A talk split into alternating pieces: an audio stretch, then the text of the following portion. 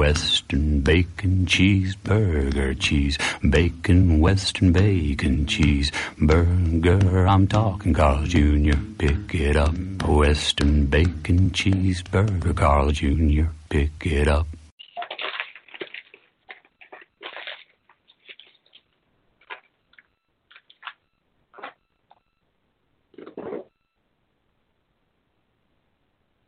You can now take KRBN Internet News Talk Radio with you on your mobile phone as we are making it easier to listen to the great hosts here on KRBN, including our very own West Lane County Commissioner, Jay Bozievich.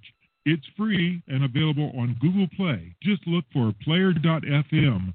That's player.fm and search for KRBN.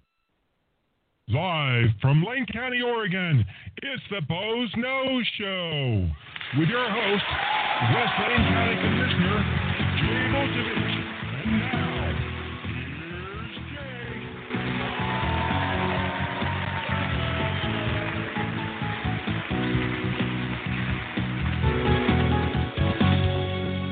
And good afternoon, and it's another beautiful day in the Pacific Northwest. And you're listening to the Boze Noze Show, and I'm your host, Lane County Commissioner Jay Bozievich, and we're coming to you live from beautiful downtown Elmira, Oregon. And uh, just drop dead gorgeous outside, clear blue skies, 85 degrees, low humidity, just one of those drop dead gorgeous days, and a great day for the start of the Lane County Fair. Yeah, I've got fair on the brain because last week was the Oregon Country Fair last Friday through Sunday, and today starts the Lane County Fair this Wednesday through Sunday. And uh, so fairs all around. But the big news out here is my new puppy Louie. I got to meet him last night. What a cutie pie. So if you want to see a puppy picture, go to my personal Facebook page. Just look up Jay Bozievich on Facebook and you'll be able to find me. And you can see a picture of Louie there. What a cutie. All three and a half weeks old. So yeah, that's that's the big news for me. So nothing much else is going on in the world besides puppy. He's so fuzzy. um, but know, really, there's a lot going on in the world. You know, we can talk about all sorts of things here on the Boze Noze Show. You know, Florence is getting ready to celebrate 125 years uh, next Friday, and uh, they're growing, putting in new sewer lines on Highway 101 and all sorts of stuff there. Uh, we can talk about how uh, they're trying to decide whether they have to haze the cormorants and the Siuslaw this year because there are too many of them, and they're going after the uh, uh, the indigenous wildlife like the protected salmon and a few other things. Or about Dune City passing marijuana regulations? Or we can talk about you know the new uh, principal of Triangle Lake Charter School up in, in Blachly, or we can talk about the, the connection between Elmira High School and the Lane County Fair this year. Did you know that Night Ranger is one of the bands playing at the Lane County Fair this year? And everyone's like, uh, who the heck's Night Ranger? So if you remember back to 1984, they their their big hit that made made number five on the Billboard charts in 1984 was Sister Christian. And you and you kind of might not remember that song, but you know there were some lyrics in it about you know you're motoring, what's your price for flight, and finding Mr. Right. Does that start remembering that? Well, it just turns out that the drummer for Night Ranger is a guy by the name of Kelly Keagy, and he graduated from Elmira High School right here in beautiful downtown Elmira. And he actually had a little sister named Christy who was 10 years younger than him. And as the band was touring and he would come back sporadically as she was a teenager, he couldn't believe how fast she was growing up. And he wrote this song. Um, and it was really Sister Christy. But one of the band members kept mishearing him and thought he was saying Sister Christian. So they just changed it to that and made that the, the song. So, little connection between the Lane County Fair and Elmira High School and beautiful downtown Elmira. So, trivia trivia time. You know, someone ever asked you, you know, where's where's the drummer from for the band Night Ranger, you'll know it was beautiful downtown Elmira, Oregon. So, you know, the, the county fair is a great event, and I'm looking forward to it. In fact, tomorrow is the uh, senior day at the county fair, and the county commissioners um, assist in hosting an event every year for seniors, an ice cream social. Uh, that is just always a fun event where they, they bring all the seniors in from the assisted living facilities, et cetera, around the area. And uh, it's really open to all ages. And uh, our uh, alternative high school over at, at the um, Martin Luther King um, Alternative High School, that's a, actually a culinary school, provides uh, pie and cake, and usually um, Lochmead or or some other uh, dairy might provide ice cream. So there's pie and ice cream for free, and anyone can walk in and get it. Any age, we don't check IDs. Uh, and it's just a, a, a, fun event where everybody just comes in and you know has something for free, can eat for free at the fair. Which, if anyone's purchased fair food, everyone knows how expensive that is, and uh, you get to sit down and enjoy some entertainment, like uh, the local um, Eugene Men's Choir sings for a while, and there's a couple other bands that play uh, usually, and uh, you know, it's just kind of a fun event, and they usually have a lot of booths about health and wellness around the, the perimeter of the the Wheeler Pavilions, usually where it takes place. I'm not sure where they're holding it this year, uh, but it's really um, a lot of fun, and I like going there and either scooping ice cream or greeting people at the door. It's part of my job. Uh, so I'll be at the Lane County Fair tomorrow from 11 to 2 at the ice at the Senior Ice Cream Social. Uh, so if you want, it's usually either the Wheeler Pavilion or the exhibit building that's real that's right across from it. Um, and uh, come say hi to me. I'll be there most of the, most of the day. And then usually after that starts breaking up, I get my chance to walk around and eat all that that good fair food. You know, have my my funnel cake or elephant ear for the year, um, and uh, and you know take in the sights and you know maybe watch a pig race or uh, you know wiener dog race or whatever is going on on the midway. I don't know what entertainment they have this year, but they usually have something pretty good. Last year they had some motorcycle jumpers that were just freaking crazy. Uh, so come on out for Lane County Fair this year. It goes on every year. Um, pretty crazy things. And then I want to talk a little bit about the uh, Oregon Country Fair. But before we get into the Oregon Country Fair, because I kind of promoted that as what that was going to be the main topic today, I'm going to start a new segment on the Boze Noze Show, and uh, it's something that kind of got brought about, you know, in some of these side conversations I have with Robin, our call screener extraordinaire, which reminds me I need to give you guys the phone number to get in on the action here because in the Boze Noze Show, the audience always controls the topic. You know, I throw stuff out there, but if there's something else you want to talk about, or if you want to talk about what I'm talking about, call me at 646 721 9887. Just press one, and that lets Robin, my call screener and producer extraordinaire, know you want to get in on the conversation, and she'll get you on, you know, get your name and get you on hold there, and we'll get you on the show. Uh, again, that's 646 721 9887. Just press one.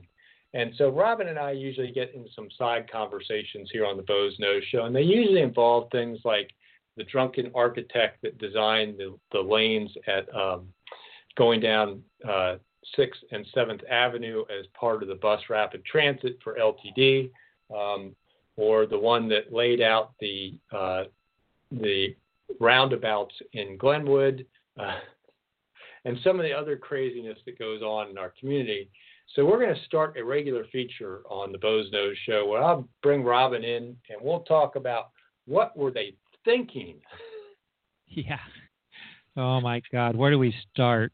And, and, and Robin has the first one for today, and that's uh, something about putting rocks down on an overpass. Yeah. Yeah, people may remember, I think it's about two years back when they decided to pave the overpasses on 126, 105, and elsewhere where I don't know what they used, but it was like driving over a dirt road or gravel road, and it was throwing rocks like crazy. That I guess what was it, Jay? On 58 or something, it got so bad that ODOT had to replace a lot of windshields. Yeah, yeah, yeah. And so they're kind of at it again. As a when I went to work this morning on 126, uh, going over 42nd Street, uh, traffic come the other way was spraying gravel like crazy on my brand new five month old windshield that I'm trying to see how long in the this area, which is a challenge with uh, only two seasons, you know, winter and construction, to try and get a windshield to last for at least a year without getting a crack in it. Yeah, and it just you, you kind of got to wonder who's the bright person that, that puts chip seal down on an overpass over a highway where most of the traffic's doing 65, 70 miles an hour? You know, if it's spraying into your lane, you know, coming the other direction, you think it might be spraying over the bridge railing in the other direction and down onto the highway? Yeah, no kidding. Yeah. Yeah, throwing rocks off of overpasses kind of gets people arrested sometimes. Yeah. So, you know, what were they thinking? exactly. What the heck were they thinking? I, trying to save a dollar or two here, and I mean, if it worked out so well, why did they have to keep repaving the overpass uh, so often? Yeah, yeah. And, and for my what were they thinking? You know, today's Register Guard has an article about the Eugene City Council passing a wildlife feeding ban, which that makes perfect sense because uh, folks kind of don't realize that feeding the wildlife, sometimes they're feeding more than just the wildlife, like rats. And some of the wildlife they're feeding is actually uh, non indigenous and actually an invasive species. Like, for some reason, people think turkeys, wild turkeys, are neat, and they're actually not native to Oregon. Uh, so, so really, it's about controlling rats and turkeys in, in the Eugene city limits, and it also would be about controlling the deer. Um, but when people feed all those things, they tend to feed rats. But there is uh, a particular thing I noted in the article about Councilor en- Emily Semple, who was opposing the changes along with Betty Taylor, because she doesn't like using the stick first was first of it. She thought they ought to try and get citizens to band together to work on the problem. So she thought it'd be a great idea if the city would just buy like a whole shipping container full of wooden rat traps and distribute them for free around the city at various places, uh, including just setting them out in 55 gallon drums at shopping centers for people to just come up and take a free rat trap. You know, and in addition to that, she thought it'd be a great idea if they could put out birth control for the rats. What? yeah, yeah. And Robin. But Jay, how are they going to open those little containers?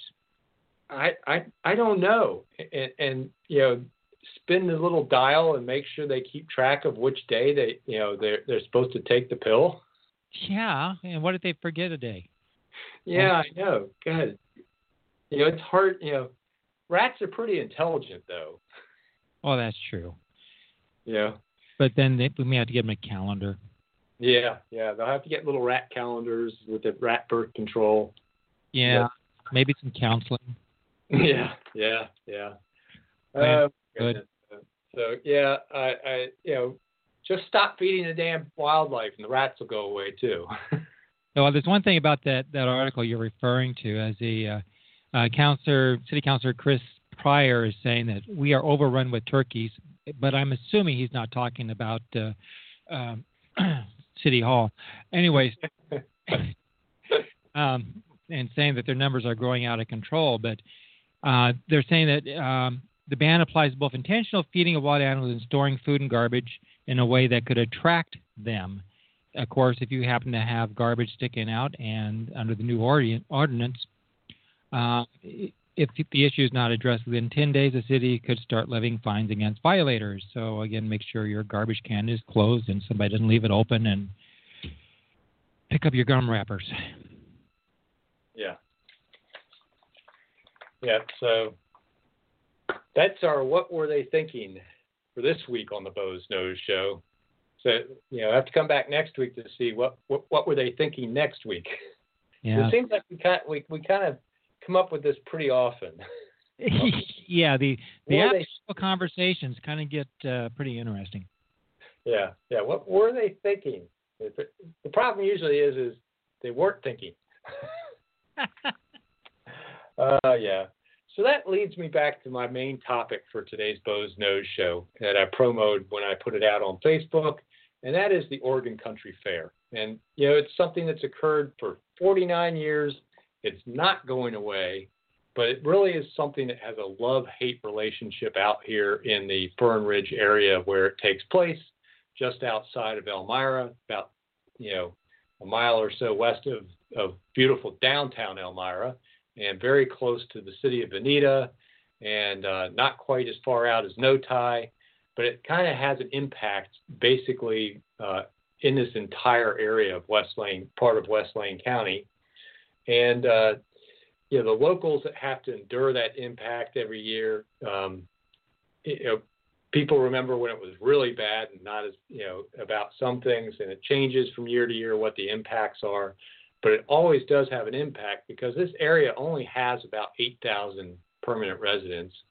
And during fair that just about triples because they get attendance of about 45,000 over the 3 days. Of course that might not be the same people all 3 days but some people it is all 3 days. So um, it's it's it's a pretty big change, you know, between the staff that come to the fair and uh, the people that come and camp and go to the fair and the hanger honors that just hang around outside the fair. Um, our population of this area more or less triples, maybe even quadruples, and it creates a lot of side impacts. And over the years, they've changed in some ways, but the last couple years they've been the same almost every year, and they haven't really um, quite figured out how to deal with it. And sometimes it's not always the same bad actors that are causing problems. A couple of the problems, though, have been the same for the last several years, and that's traffic and the fact that they overload the cellular system in this area. You can't make um, a cell phone call easily during fair, uh, let alone you know even people that are close to the fair and if they have Verizon, this year could not even get text to work. Couldn't even you know you know couldn't dial out, couldn't receive calls, couldn't send or receive text, which is you know they always tell you when the circuits are overloaded, try and use text because that's a lot smaller digital file. Um, when you can't even use text, you know the system's completely swamped, and uh, that's been a consistent problem for the last several years. Is is traffic backups on Highway 126. Um, Subtle Road outside the fair when the fair when the campgrounds are, are moving in on Thursdays can be just insan- insanity um, and and get blocked up to the point where we couldn't even you know if we had to it'd be very difficult to get an emergency vehicle up or down that roadway if somebody needed um, an ambulance for some reason. And then also a problem that's been consistent, but it's been different people that have been the problem or different areas has been um, amplified music late at night um, to the point where people miles away from the actual uh, source of the music have been complaining. This year, I believe the, the offending um, site may have been um, a stage in the Miss Piggy area of the country actual country fairgrounds um, the folks that that are allowed to stay overnight at the country fair, which is not the public, it's the uh, staff, vendors, and their families and volunteers that work the fair um, have their own entertainment at night sometimes. And, and uh, apparently, there was some techno music at a stage there that could be heard on the south side of Veneta, over three miles away, on Saturday night that went until three in the morning. And that kind of lit my uh, email, Facebook messages, and phone lines up a little bit uh, on Sunday and had some similar issues with drum uh, circles on Friday and, and, Thursday and Friday night, uh, going well past midnight, which kind of gets to you know, and that hap- this happened last year with a different campground had some amplified music, which pointed in a different direction, so it was different people complaining this year versus last year. Um, so, you know, that issue of, you know, amplified music and drum circles, which are basically when you get enough people together drumming, it can pretty well sound like amplified music. You know, when is the you know when is the when is that going to really um, when's a good cutoff time you know and how how do we enforce that? And how how do, how do we get to a place where um, we don't have as much of the hate side of the relationship with the country fair and it stays more on the love side? Because the country fair does a lot of great things. I mean the folks running those campgrounds that lived around there make a boatload of money uh, by letting people camp on their property and if it's done well, and I toured one of the campgrounds today, uh, I want to appreciate uh, Heather Kent and the uh, Elfin Wood campground that she runs, which is a family oriented campground, particularly targeted toward families with children, um, where she does it right and, and does things like making sure she's maintaining fire lanes properly, uh, gets all her water sources tested within 60 days of the event because the public's going to be drinking from her wells to make sure that there's no bacteria problems and all that good stuff. Um, has has uh, showers available for the campers and and uh, has this huge um, barn at at at what looks like a little bit of an indoor riding area that she has available for the kids. Sets up a kids area and all that stuff in the shade you know, so that kids have a place to go. Um, really nice campground. She took me on a tour of today. Uh, really done well, and I know you know people pay to be there. Um, you know, I think, and they charge by the person for the whole weekend. Um, and if you're bringing in a camping vehicle, but depending on the size of the vehicle, they also might charge but for the vehicle and my estimate was it's somewhere between thirty and forty thousand dollars that that gross revenue comes in. But of course, she's got a lot of people helping her, um, and I don't know if she pays them in some way. And also, um, she had to put in all the showers, and you know, there's uh, you know, her imagine her utility month bill for the month of July goes through the roof. so I'm sure she doesn't clear thirty or forty thousand dollars, but that's a lot of revenue coming into our community. And it's not just the campsites. I, you know, the local dairy mart here stocks up on ice for almost an entire month leading up to it, and then still sells out. Uh, you know, so everybody's making money off the fair in some ways, except for there's some businesses because of the cell phone use some of these um, folks that work out of their house that have consulting businesses that their cell service is their internet service, the fair shuts their business down for the weekend. And uh, one particular gentleman I know does software consulting and he does troubleshooting, so he's a 24 7 consultant. It, it's not just about you know taking the weekend off or something like that. Um, you know the, the the work he does is with uh, CNC um, machines software, which you know these are manufacturing facilities that operate on shifts that work 24/7 basically. And if that CNC machine's having troubles, it can shut a line down, you know, in a major manufacturing facility. So, you know, that's something that needs to be dealt with in the moment. And the fair's been taking his business offline uh, for the last several years by swamping the Verizon system. Fortunately, in a spot where he can't get even DSL service, uh, and his only options are either satellite, which isn't reliable enough for his business, but he had actually managed to work something out with Verizon in non-fair times where he can actually um, deal with fairly large files over their their cellular system. So um, that's just one impact of the fair. But you know the fair does a lot of other good stuff. They have a uh, community foundation that's attached to the fair, that's funded by the profits of the fair, and they give out a lot of grants to the local schools here for art and all that, and um, and to various charities in in the region, and um, so it does a lot of good. brings a lot of economic activity. They do a lot of charitable work. Uh, they're doing a lot of stewardship work of the property, of trying to maintain their property as much in a natural condition when it's non-fair times, uh, and and working on the uh, Long Tom watershed. So they, you know, there's a lot of good the fair does, what we need to do is look at, um, you know, is that how can we make the fair work for everyone and we not have these negative impacts on the neighbors so much so that everybody falls in love with the fair. And, and you know what's a reasonable time maybe for some of the music to stop?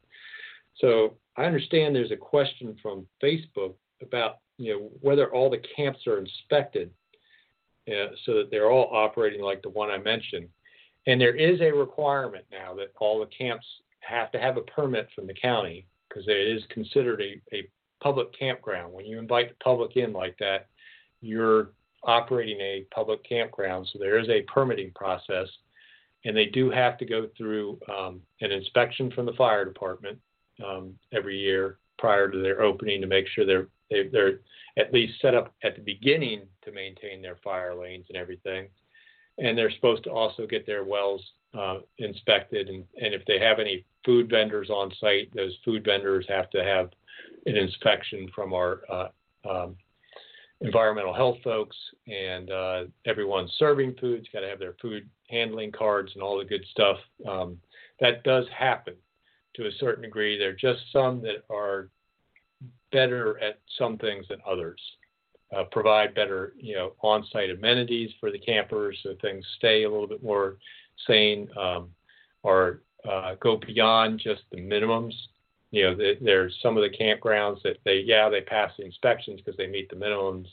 Uh, a camp like Elfin Woods goes beyond that, you know, providing much more in the way of um, uh, fire extinguishers out in the campground at designated spots, water buckets with burlap and all that for uh, fire suppression if something should get going, policing their site for open flames and making sure people aren't having candles out at their tents or anything like that, or a lantern, um, uh, you know, not a, a, a, fire, you know, type lantern, a pro, gas lantern versus a um, battery run lantern. Um, so some of those things, it's just you know, there's some of the camp hosts that are a little bit above and beyond.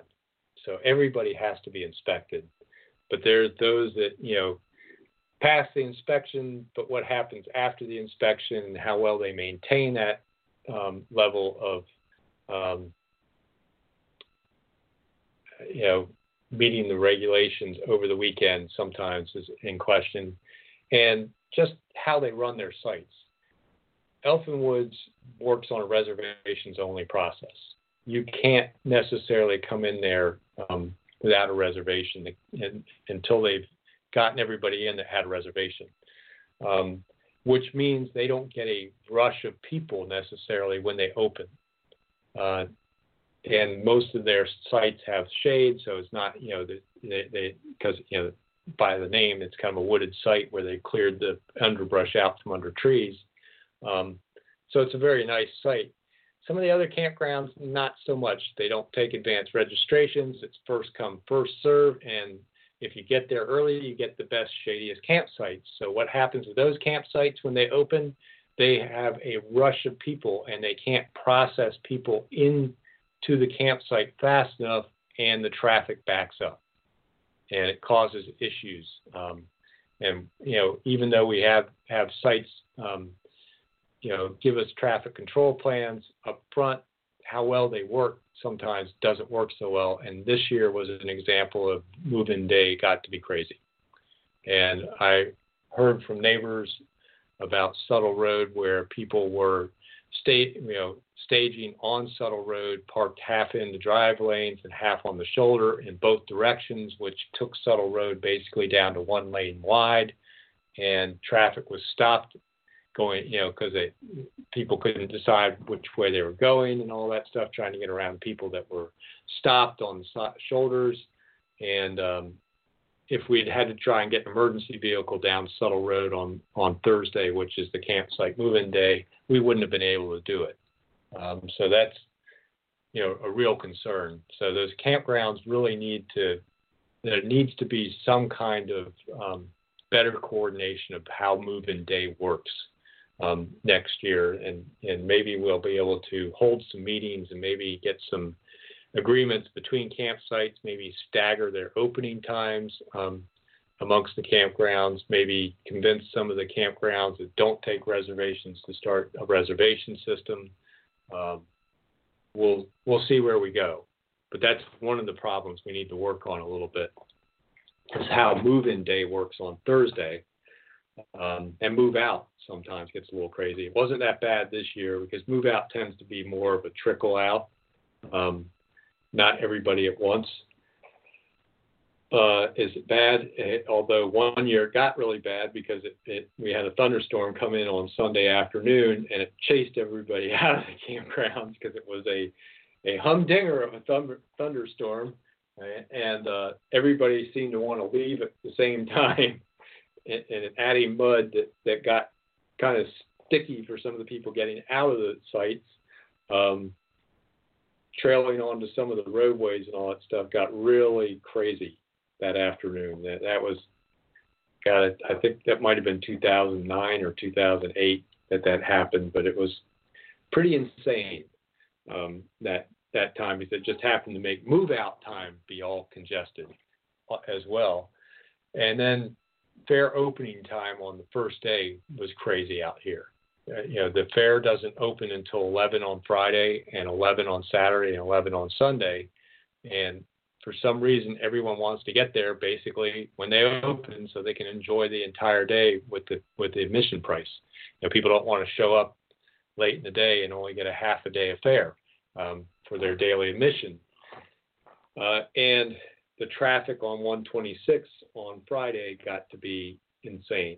In fact, at one point, um, traffic was backed up all the way to the Eugene city limits, which is really quite a ways uh, 10 miles of bumper to bumper traffic coming out 126 is not, you know, that has impact not just on Veneta residents, but that has impact on destinations beyond Veneta, like the Oregon coast. And uh, people's, you know, might have been just happened to be in Eugene and uh, traveling from other states and said, oh, let's take a trip out to Florence and get caught in that uh, may never come back to Oregon again. You know, so there needs to be some changes in how traffic's managed around the country fair. But my real concern uh, that that's you know event traffic happens. You know we deal with it for the University of Oregon football games can actually back up I-5 at times.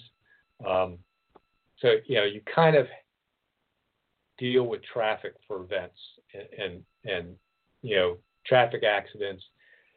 That's not my biggest issue. My biggest issue, somewhat, is the late night noise, because that truly has a lot of impact on quality of life issues. And frankly, if it's loud enough to be heard with windows closed in Veneta several miles away, it's doing hearing damage to people on site. You know, I, I would wonder, you know, how people even function with that. And I saw posts from people that were actually campers, vendors, and family and volunteers on site that could not hold a conversation Saturday night because of the amplified techno EDM music that was being played uh, from Miss Piggy, I guess, um, is where I've kind of zeroed down on from from listening to the various people that that were uh, talking about it. That that was so loud that people couldn't, you know, do acoustic jams around the campfire, you know, sort of, you know, stuff, you know, that happens in the campsites normally organically during fair. Um, it just overwhelmed everything, and that's just, you know, great, you know, the people that post, you know, oh, you shouldn't complain about music because the fair's, you know, a music event. And, you know, how can you complain about music? And, you know, you, why'd you come come to fair if you need to sleep? And you know, some of the comments were just like, yeah, not really considering the fact that this guy was already trying to sleep with earplugs in and couldn't sleep. That that made the made the comment. Um, and it, you know, earplugs are only good for knocking down about 10 dB of, of volume. And if you're loud enough to be heard several miles away, you're probably well over 100 dB on site in front of the stage. And, and earplugs are not going to be enough to actually protect your ears from more than a few minutes of exposure to that. You got to get into earplugs and ear muffs, um, you know, to really get into the, the level of sound counseling because you're talking about jet engine style noise.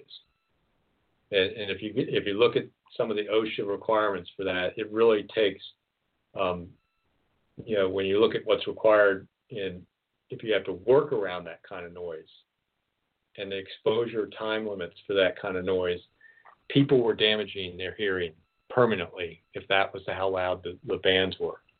Um, and, and, you know, once every every year year for three days, I know people want to party, but the party starts at 11 in the morning, and our code allows for events to go till 11 at night. You know, Lane County Code, you know, there are there's a it's normally 10 o'clock, but we will allow certain gatherings under our, our Lane County code under prohibited noise are allowed to actually go to 11. You know, when they talk about sounds caused by organized athletic, religious, educational, civic, and other or other group activities when such activities are conducted on property generally used for such purposes, including stadiums, parks, schools, athletic fields, blah, blah, blah, they're allowed to go to 11 p.m. You know, no earlier than 7 a.m and not go past 11 p.m. So here we've got a stage that went to 3 a.m. And what's interesting is I got a hold of the Oregon Country Fair guidelines for 2018. And this is a booklet that's put out by the fair board for folks that are actually participating in the fair, the vendors and the volunteers. In fact, on the book it says, please post this booklet where your crew and booth mates will see it. And in there, there's about the camping and amplified sound. And it says, during main camp, the following amplified sound timing requirements apply. Friday and Saturday ends at 3 a.m., Sunday to Thursday ends at 1 a.m. Well, that doesn't sync up with Lane County code very well. It says 11 p.m. So they they put out guideline to their folks about you know amplified partying that doesn't match what county code says. So what's reasonable? And, and there and I am not aware of any exception to Lane County Code that's been granted to the Oregon Country Fair. Um, i am researching it right now. I looked over their nonconforming use um, uh, compliance documents, and it doesn't mention noise uh, in those documents that I've been able to find yet. Of course, there's lots of pages of background material in that file, um, but they, you know, the question I have is, what's a reasonable time for an event like this? You know, we know we want to let people get their party on. You know, the fair is a, a great event for the community in many ways, but what's reasonable for those neighbors that aren't fairgoers that just happen to be in the sound shed. You know, and and I hear from one person that's off Evers that has young children. The kids don't sleep because of the the noise and particularly the drumming every night. So you go once you're on your second or third night of toddlers that aren't going to sleep and are cranky all day, it, it has an impact you know, and how's that impact? You know, my concern also is is if there's kids there, their hearing's more susceptible to permanent damage. You know, so you know, I, I really you know am concerned about that level of noise and, and where that should be cut off. So I, I'm wondering, listeners out there at the Boze Noze Show, what do you think? You know, should they be granted 3 a.m. Is that is that a reasonable stop time for amplified music from the campgrounds or the country fair?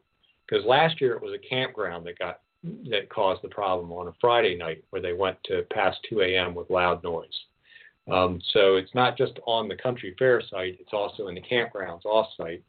Although uh, Eltham Woods has campground rules that don't allow any amplification of music. Um, it's considered a what a quiet camp um, meant so kids can sleep at night. uh, So, what's a curfew for no- noise that makes a reasonable sense? Give us a call here at the Boze Noze Show, 646 721 9887, and just press 1. And, you know, that lets you get in on the show. And, you know, full disclosure, you know, I played in a rock band in, in, in college and played jazz band with amplified music. And I remember one time our jazz band uh, conductor in high school got in front of us with a sound meter, and we could push past 105 dBA anytime we wanted to. Um, and sometimes it doesn't take amplified music to do that. I've seen, you know, brass jazz bands, you know, be able to do that with uh, without any amplification at all. So it, it's, uh, you know, the drum circles can get there. So it's not just about amplified music; it's just about noise in general. But you know, I enjoy a good live band. Um, I enjoy good music myself. You know, go to concerts. You know, been to venues with outdoor music before. Some of the wineries around here sometimes will have an outdoor music event. Uh, you know, kind of wished I could have gotten to um, Emerald Park last weekend for um, the the event they had there with um, oh gosh, what's the band that does the Earth, Wind, and Fire stuff? Satin Love Orchestra. Um, you know, because they they're a great group, and I, I kind of missed that getting to see them this year.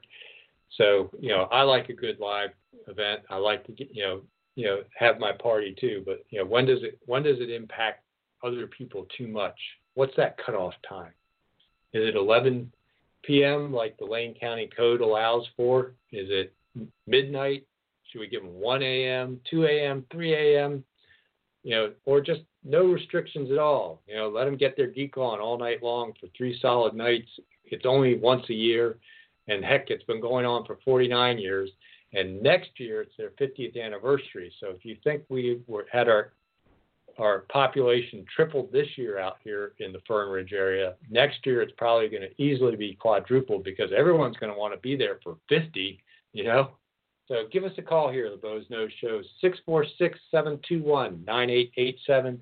Just press one. It lets us know you want to get in on the conversation. Or you can even just um, send us a question uh, about, you know, on Facebook, which we got another one asking about the Verizon service and, uh, you know, just, you know, how, why that's a problem and, and all. And it, it's interesting because I've been talking with uh, some of the fair management about this for about three years, and I kind of hoped that they would have dealt with it this year. But um, they uh, brought in temporary cell towers, but they were for AT and T and Sprint, which are the least popular providers in this area because AT and T coverage of this area is spotty at best.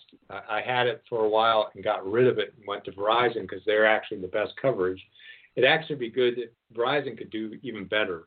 But you know, out of the providers out here, I find that they're the best. Um, but you know, what they need to do is bring in um, a temporary tower during the event that's Verizon, and that would help deal with the Verizon problem. But in general, there also needs to be just more cell tower, towers all over rural Lane County. There are places in Lane County where you lose uh, cellular coverage I at least find with Verizon that I can keep coverage in some areas where I can't make a call. Like I can actually get Verizon coverage out of King Estates, and I couldn't get AT&T there.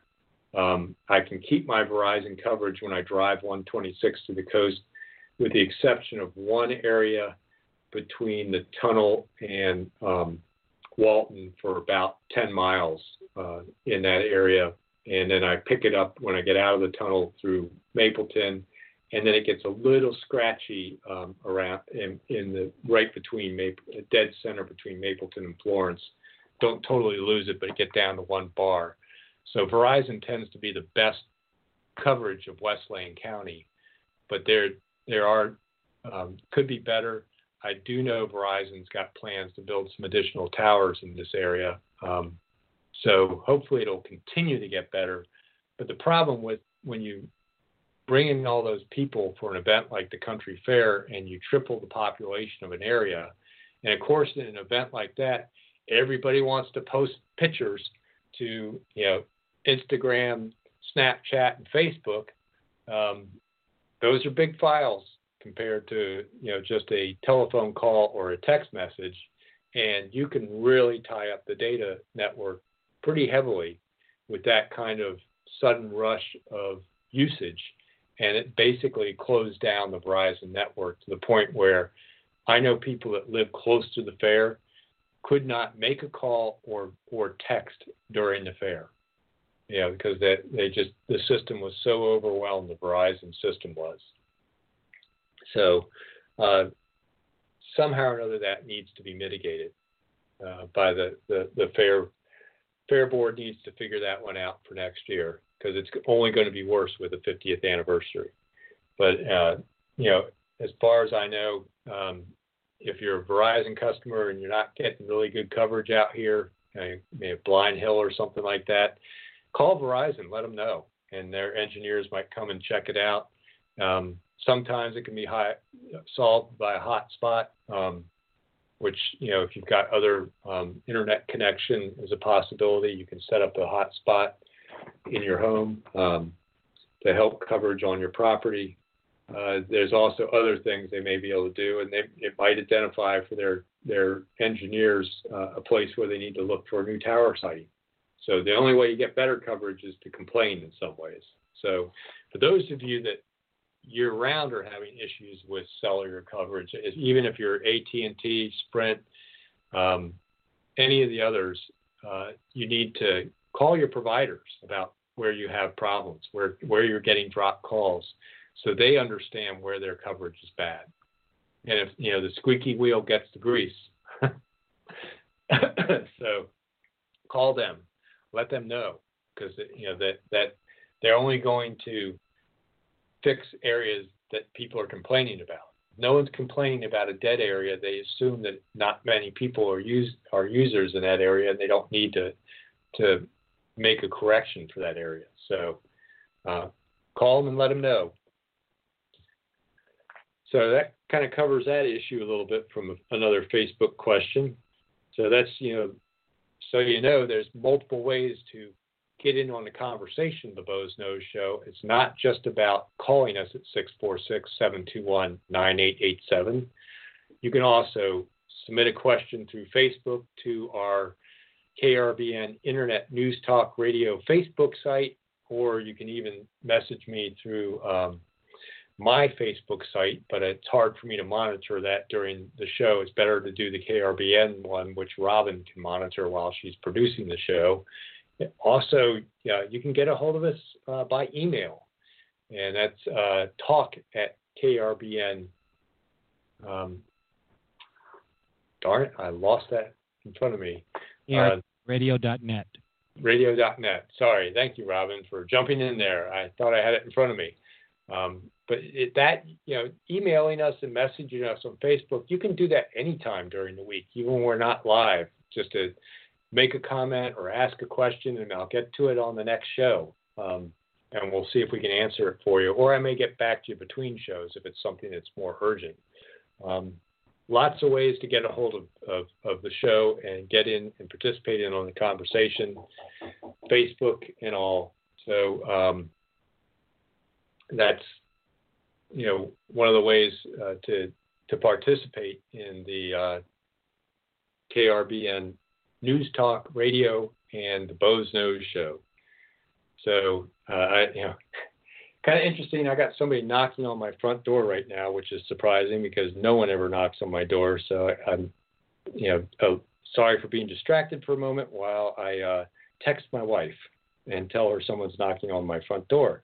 Because um, uh, it, it's it could be those pregnant rats. Yeah, it yeah while we wait for Jay to take care of the uh, front door. Yeah, yeah. I, I was just, yeah, it's kind of like, who the heck is knocking on my? I can't see my front door from where I do the radio show, and I can't get up and walk out there because I won't be able to participate in the radio show. And this is live radio, uh, which. Uh, speaking of live radio, we, we had a fun thing happen here on the Boze Noze Show as we log into Blog Talk, which carries our, our KRBN station. Um, this today, uh, turns out they lost or deleted some of our audio files for the intro and exit um, stuff. So, uh, good thing that Robin and I log in a few minutes early so, so she could pull uh, the files up on her computer. And we were playing the intro in a non uh, format today. So, if it sounded a little bit different today, that's why. And that's part of live radio, having to troubleshoot either in a, just a few minutes or in a uh, uh, you know very quick period of time. Yeah, and uh, we're only broadcasting to you know worldwide, so no pressure. Yeah, yeah, no pressure. So I guess uh, whoever it was stopped knocking, so they must have gone away. I'm kind of wondering who actually came through. You know, our yard's entirely fenced with gates, and you have to come through a gate knowing that we have three large dogs and come up to my door and knock on it. Has to be somebody pretty bold. Or have a tennis ball. Yeah, yeah. Have a tennis ball. Yeah. You know, one of my dogs, if you have a tennis ball, she'll never attack you. Um, all she wants is to play tennis ball.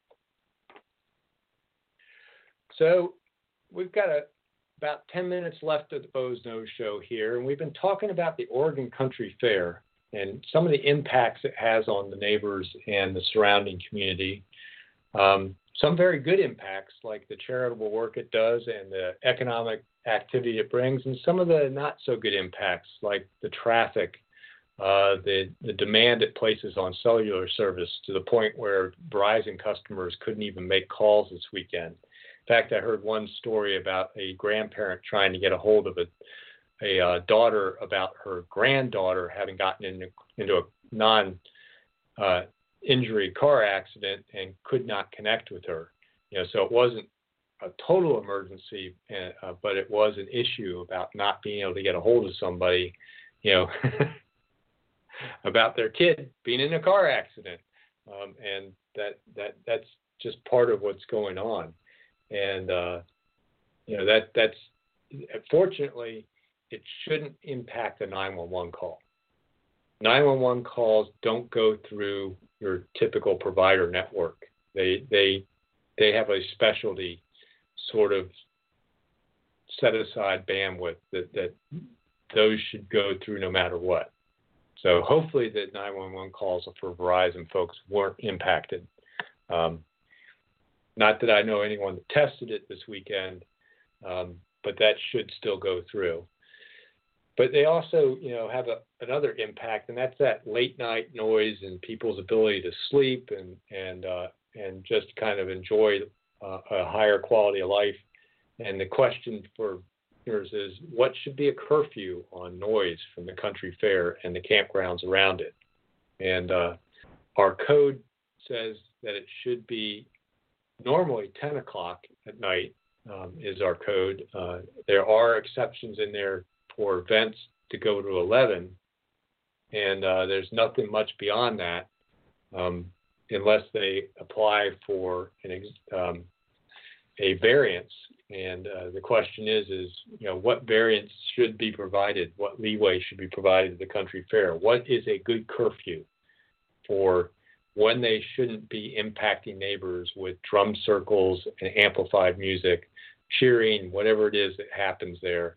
Uh, one year it was bullhorns, and I don't know why somebody was using a bullhorn to to lead chants and stuff like that at one of the campsites, but that was an issue.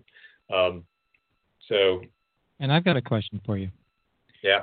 Uh, speaking of codes and stuff, as I'm looking over some of the pictures and stuff from the fairs, and ordinances, um, you know, dress codes per se. Um, there, and of course, the ultimate question is: is why is the people that run around naked are the people you never want to see naked? Yeah, yeah, uh, you know the one, you know, and that's that's part of fair. But the one that got me is is I saw several pictures and and people were good enough to take the pictures from behind, so all they kind of showed were buns. But apparently, there was some gentleman that rode his bicycle to the fair on Friday when it was backed up so everybody could get pictures of this gentleman. naked on a bicycle. Now, one, I can't imagine anything more uncomfortable than riding a bicycle naked. yeah, and you hope your chain doesn't break. Yeah, yeah. Um, but uh, this gentleman rode to the fair naked, and I and but you know, under Oregon law, that's actually not illegal. You know, the, one of the things that, that's a fascinating piece of Oregon law, and I, and I, and I know this from being a commissioner. Um, nudity is actually not illegal in Oregon, as long as it's not with the intent to arouse. Code is different. Um, Eugene, uh, Women can be topless, but with Springfield you can't. Yeah. With um, saying, but not the intent of arousal, etc. Yeah, actually, and a lot of those city codes have been been determined to be um, unconstitutional. Yeah. Um, there was actually a lawsuit uh, between a city up outside of Portland and um, a bar um, that had naked dancers about their ability to be totally naked, and uh, the bar won. And it was a it was a, First Amendment uh, argument uh, and a freedom of expression argument under uh, the Oregon Constitution, and the state Supreme Court ruled in favor of the bar. That it was a protected, you know, being naked is protected speech and, and expression, you know, artistic expression, I guess, or something. And they were not able to regulate that. So, you know, there may be some city codes about nudity, um, but they're they could be easily challenged under Oregon law. So it isn't actually illegal to be naked in Oregon. It's just illegal to um, do it with intent to arouse or, or stimulate. I forget how they there's there's a there's a limitation to it. So the guy that's flashing kids, like the idiot uh, uh, temporary park ranger for the state of Oregon that got arrested by our sheriff's department a couple, yesterday. Um, that was flashing underage kids in parks, that's not legal. yeah. Yeah. Speaking of what were you thinking? Yeah, exactly. And yeah, I can't say what I'm thinking on the air. Speaking of what I'm thinking. Yeah, yeah, yeah, yeah. I saw the, the you know the the the uh, um, the news bulletin that came out of our sheriff's department on that one, and all I could do is shake my head. It's like, really, you thought that was going to end well? yeah, I just feel sorry for the officer that had to deal with that. Ah, okay. Yeah. All right, I just found out who that was. That was the mole guy. Speaking of rats, uh, my mole problem got so bad this year. I hired somebody to trap the moles. Um, and uh, it comes about once a week, and, and it's either Tuesdays or Wednesdays sometimes. And apparently, he was here this afternoon. I didn't realize he was out there, and he was knocking to tell me that he caught two more. All right. Probably gave an IUD. Got a text from Elizabeth. So, rats and moles on the Boze Noze Show. We talk about anything here. Yes, public nudity and rats. yes. Ooh, that one doesn't go together very well. Moving right along. Moving right along. Yes. We don't have to be totally serious all the time. Yes, yes. It is fair week. Whether yeah. it's country fair, yeah, or the or the county fair.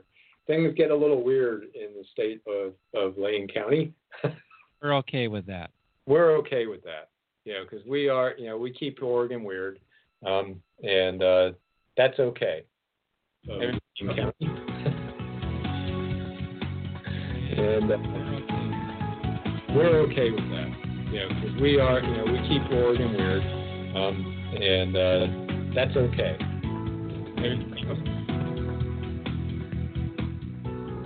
Yeah, try and put the closing music in there, but apparently it's not wanting to cooperate. Yeah, and I'm getting a, a hell of a delayed repeat uh, on my end. So I must really be behind on my uh, internet connection here. So I guess it's about time to close up the Boze Noze show for today. And maybe we won't do it with closing music, But I want to thank everybody for listening. I know today's program was a little bit on the odd side. Maybe we'll be back to more normal topics next week because we'll be back to business at the board. We were down this week because it is the National Association for Counties uh, annual meeting in, uh, I think it was in Memphis, Tennessee this year. So uh, a lot of people are back east for that. Some of our commissioners were back there, so that's why we didn't have a commissioners meeting this week. Uh, we got a full schedule next week, so there may be plenty to talk about next week on the Boze Noze Show, where we come to you live from beautiful downtown Elmira. Thank you for listening to Boze Noze Show. We'll talk to you next week. Have a great week. Go to the county fair.